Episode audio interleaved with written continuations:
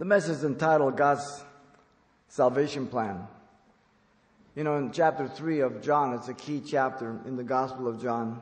And um, Jesus is talking and teaching Nicodemus about the need of being born again. But um, he's having a difficult time understanding how it is possible. And sometimes when, um, if you're a Christian and you try to share with people, it's very hard for them to understand it um, because they're looking at things in the natural realm. And sometimes we can't under, if we walk with God for a long time and we communicate this to people, sometimes we take it personal, we get offended, and we forget that they are spiritually blind, dead in trespasses and sins. And even though Nicodemus was a Jew and he was the top teacher among Jews there, he still didn't understand spiritual truth. And uh, Jesus was amazed. He says, You being the teacher, you don't understand these things? And so, as Christians, we have to understand that it's only by God's Spirit that we're allowed to understand the things of God. It's not because we're so smart. It's not because we're so intellectual. It's not because we've studied so much. But because our heart is open to God and then His Holy Spirit turns on the light by His Word. If you're a non believer, if you don't know Jesus Christ as your Lord and Savior, then I don't know where you stand. I don't know if you're religious. I don't know if you're just an atheist or you call yourself an agnostic. But whatever it is, whatever category you fall under, if you're not born again, then the Bible is very clear that you are dead in trespasses and sins. Now, physically you're alive, you're moving around, you can speak and express yourself, you communicate with your friends. On that level, there's no problem. But on the spiritual level, the vertical axis, up and down, um, there's no real understanding about the things of God or even God. Now, people are raised religiously, and they have some concept about religion and some understanding about what they believe or who they believe God is. But it doesn't mean that what they say and what they declare is true. For something to be true, it has to be verified by objective truth from the source that is credible. So, in other words, if you and I don't know the Lord, and if you're here tonight and you don't know Jesus Christ, you've never repented of your sins, then you have a concept about God that has been given to you by either the media, your education, or religious background. But the verification of that truth is when you compare it to the Bible. Now, Reagan used to say, um, accept and verify. you take it at face value, and then you have to test what is given to you to see if it's truly true, if it's objective truth. And so the only thing that we have available to us about God and the things of God and man in his fallen state is God's revelation in the Bible. Apart from the Bible, you have philosophies, you have religions, you have ideologies, other things that really don't deal with the aspect of man's problem with God because he's the epitome of holiness. And sin separates man from God man always makes man kind of an extension of God, and that he can write his own bill, write his own understanding about God, and therefore, as he propagates it, then if he can convince others of that, then they establish their own little group, their own little religious uh, um, community, or whatever it may be. But once again, the challenge of every group or every person is to compare it to God's revelation of himself. And as Jesus is dealing with Nicodemus, he distinguishes the uh, spiritual birth, the new birth, first with the natural birth.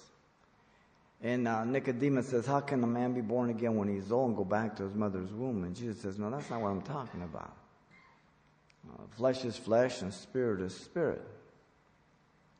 Then he gives them uh, an illustration of the wind.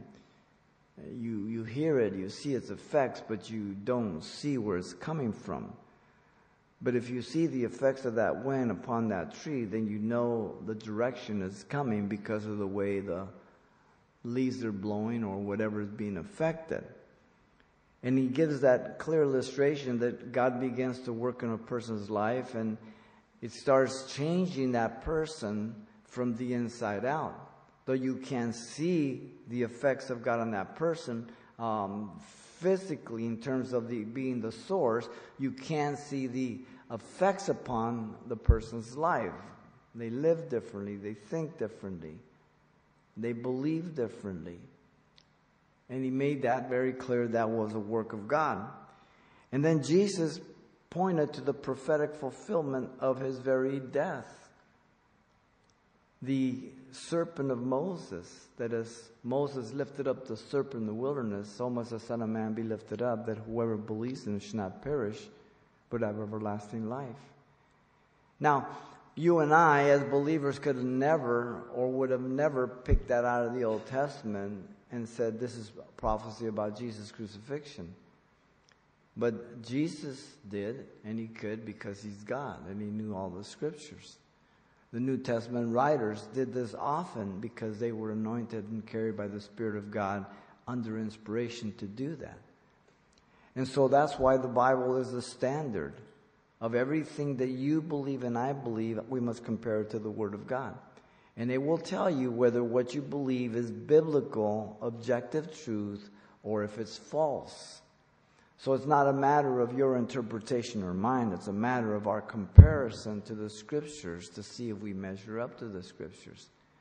Now, after he's through talking with Nicodemus at this point, then Jesus gave to Nicodemus the proclamation of the gospel in a nutshell. Now, if you're a Christian, you know this verse. Everybody knows this verse. John 3:16 For God so loved the world that he gave his only begotten son that whoever believes in him should not perish but have everlasting life. Right there in that verse he gives to Nicodemus the gospel in a nutshell. First, he gives God's passion for the salvation of the world. Listen to the words. For God so loved the world. That's his passion. Love. The word is agape, divine love. He's not talking about physical love. He's not talking about sexual love. He's not talking about emotional love. He's talking about God's pure love. Love that gives, doesn't expect anything in return. God that looks at, God love that looks after others and the benefit of others and the good of others, not taking self into consideration. Now, I'm sure that you've heard often that people say, well, God saved us through His love. That's absolutely unbiblical. God couldn't save us through His love if He wanted to. Love can't save you. If you're a parent and you have a child and they go wayward, you love them. You hurt for them. And you want to do everything for them, but your love cannot save them from their own peril. They have to get to a place where they see that they're lost. So love can't save you. There has to be a, a, a, a capability or a preparation that's going to be able to make that possible. So God loves mankind and loves the world and loves to see the world saved, but at the same time, it is his motive for what's going to follow. But he saved us by the death of his son, as we'll see, not by his love. His love is his motivation. It's what prompted him to make the plan of salvation because he loves them. When you love somebody, you try to do what you can for them, all that you can, as often as you can. You can't wait. And when, and when they say, oh, well, you know, I really appreciate you, oh, don't, don't worry about it. You know, to you, it's nothing because you have a love and a passion for them and you want to do something for them. Now, when that passion runs out and they ask you to do something, well, you know, I'm busy tomorrow. Our love runs out, right? Because often we're looking to see what we can get from that love. God's love isn't looking for anything. God's love is only there to give what is necessary. When someone's lost, they're headed for hell. They're dead in trespasses and sins. And if you're here tonight, you're over the internet, if you don't know Jesus Christ, God wants you to understand your position before Him. He's holy. You've got sin nature. You've got sin that stands between you and God.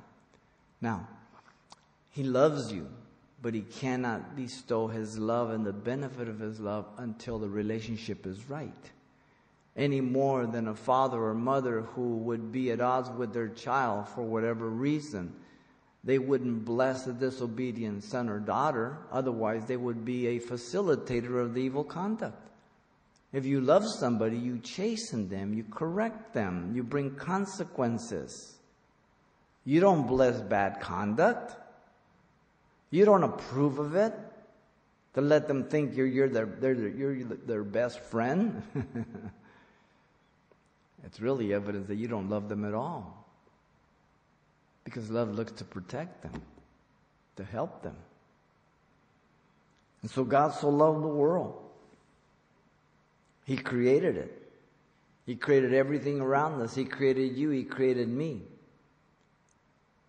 Now, many people believe in evolution. Some of you are in high school and universities and they propagate the same lie year after year, even though they know it's a lie. But see, the only other option is to believe in God, and that's not an open option for them. They are so against God that they rather keep proclaiming a lie, which they know is a lie. It doesn't make any sense, evolution. The most simple definition of science is that it's observable and it can be duplicated in a laboratory. Evolution, no one's ever seen. It cannot be duplicated in the lab.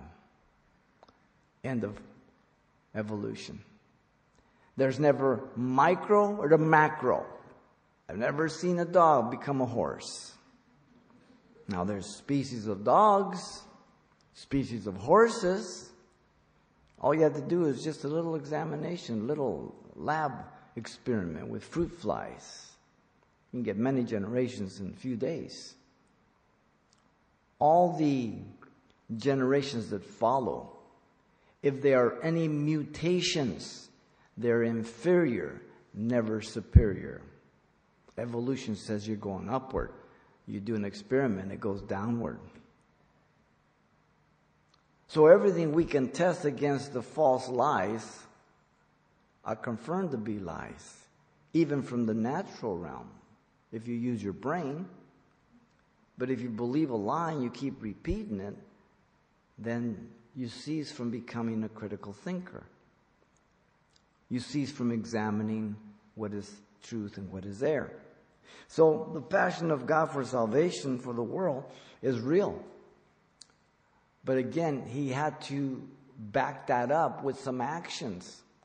So you have God's action to secure salvation in the world. The next portion. He says that he gave his only begotten son. There's the key. God has a son. His name is Jesus Christ, the Messiah. The Old Testament says, and what is the name of his son? How did they know he had a son? We didn't know until he told us in the New Testament. But in the Old Testament, he says, What is his name? His son. He's all over Isaiah, all over the Psalms. He's the promised Messiah of Genesis 3.15. He's the promised child to a virgin in Isaiah 7.14. He's the one to be born in Bethlehem in Micah uh, 5.2. He's all over the place. So God backed up his passion by making provisions he gave his only begotten Son. Begotten means that God became man, the incarnation. God can't die. So he took on flesh, 100% man, 100% God, and he came as the last Adam, a representative of mankind, just like the first Adam. The first Adam failed and introduced sin and death. The last Adam did not fail and introduced the conquest over death and life to those who believe. And so you either find yourself in the first Adam who blew it back in Genesis in the garden, or you find yourself born again in the last Adam, forgiven and justified because you repented of your sins. Now, God's love is real, but His love can't save you. But His love has made the provision to save you. He gave, there's the definition of agape love. He gave His only begotten Son. That when he died, he died in your place. That when he became sin, he became sin for the whole world. When God poured out his wrath upon him, it was an actual wrath, an actual separation, an actual death, an actual payment. And he acted as the federal head for the human race as much as the first Adam acted as a federal head when he introduced sin and death. And so now God has a basis by which he can offer you salvation. It's not a false salvation. It's not just because he feels nice about you. It's he has a basis by which he can forgive you for your sin because he poured out his wrath on his son. My God, my God, why hast thou forsaken me? A few verses down, Psalm 22, he says, because you are holy. God being holy, he cannot permit or look upon sin with condonance. So if he's going to accept me who was sinful to the core, he has to have a means by which to justify that violation of his holiness. And that is that he made his son sin for me who knew no sin that I might be made the righteousness of God in him in 2 Corinthians 5:21. Now there's an actual payment. There's an actual person dying in my place. Therefore if I accept that Jesus died in my place, I can call upon the Father to forgive me for my sins because I believe that he took my place and paid the payment for my sin. But he doesn't force me to believe that, and he doesn't force me to accept that, but he offers it to me. Because he does not force himself upon anybody. And so, the action to secure the salvation in the world is through his only begotten Son. Your works won't save you. Your works can't make you worthy before God. You can, you can be the most moral person. You can be the most ethical person. You can be the most honest person. You can be the most giving person. That will not get you into heaven. Because all have fallen short of the glory of God. The minute a baby's born into the world, you know what's born? A new, rotten little sinner. The Bible says they go astray from the womb speaking lies, and you thought they were crying. You know why they're rotten little sinners? Because two rotten big sinners made them. They're the product of the father and mother. That's the problem with our kids. They're our kids. No woman has ever produced an innocent baby or a sinless baby. And as they grow, they mature in their sinfulness. They learn from you, parents, they learn from the world and everything around them. It comes natural. But now there's a provision.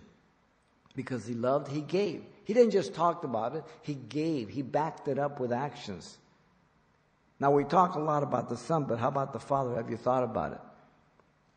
If you're a father, you get a little glimpse. You know how much you love your son or your daughter. That you would give them for a bunch of rotten people? Because you love them? That's pretty heavy. The son did suffer, but the suffering of the father was incredible. And yet he did it because he loved the world. But then what he does is he gives God's invitation for salvation to all the world. Listen, that whoever believes in him should not perish, but have everlasting life. He said, Whosoever. He didn't say only those who have not ever taken drugs, only those who have never gotten drunk, only those who have not failed sexually. He says, whosoever. He doesn't say only black people, only white people, only brown people, only yellow people, only red people.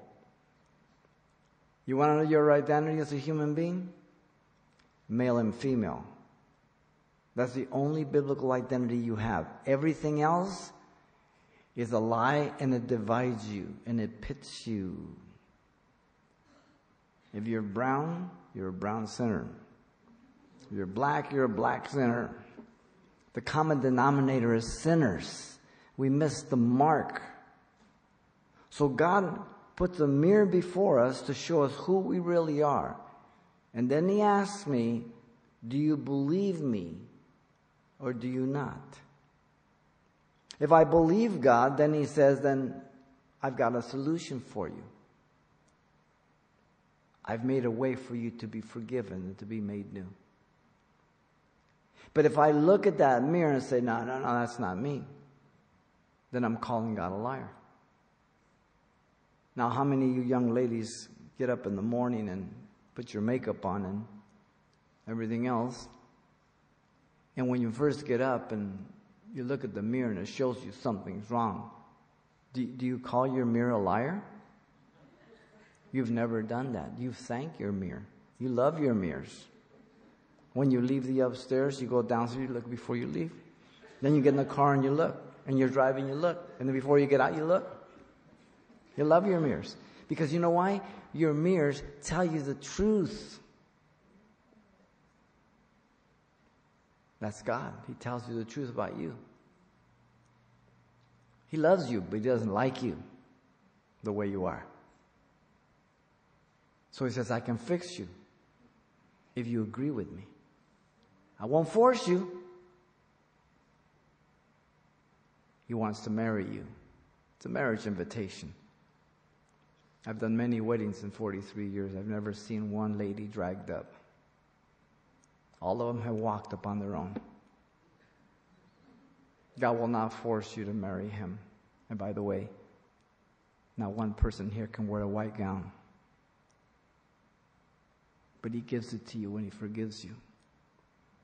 It's His righteousness that allows you to wear the white gown, not your own. Your righteousness is as filthy rags. That word there is a menstrual garment in Isaiah 64 6. Wow. Do you agree with that? Or you say, oh, maybe others, not me. No, you too. You too. Now, if I agree with God with that, then there's hope for me. If I reject that truth, then there's no hope for me at all. And so I don't know where you are tonight. You are included in this whosoever. If you believe in Him, Jesus Christ, that He died in your place and rose from the dead and paid the price for your sin, then you can call upon Him and be saved and experience the new birth that Jesus Christ was telling Nicodemus all about. It has nothing to do with your brains. It has everything to do with your heart, who you really are. If you have a hard heart, it'll only get harder. The same sun that melts the clay hardens, or melts the wax, hardens the clay. Nothing wrong with the sun, same sun. The difference, the different material. Clay and wax. If your heart is clay, it'll get hard. If it's wax, it'll get softer. God can work with a soft heart because you're trusting God, not yourself. And so God offers you tonight salvation through Jesus Christ. It makes no difference what has happened in your life. It makes no difference what, is, what you've committed. If you see yourself as a sinner before God, He offers you forgiveness of every one of your sins and to make you whiter than snow and to make you a child of God. By grace, through faith. Grace is unmerited favor, undeserved. Faith is that you believe what God has said about His Son.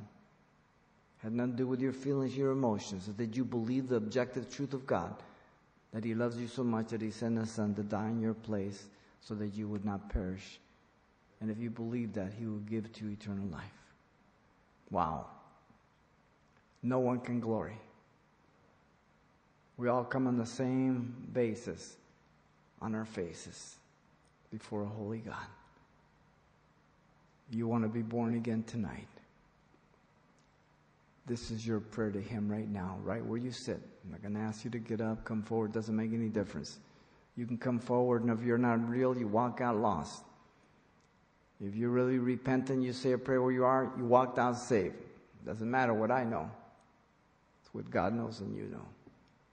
So if you want to be born again, this is your prayer to the Lord right now. Father, I come to you in Jesus' name. I ask you to forgive me, Lord, for all my sins. Give me a brand new heart. Baptize me with your Holy Spirit. I accept you as my Savior and my Lord. And I ask this in Jesus' name. Amen.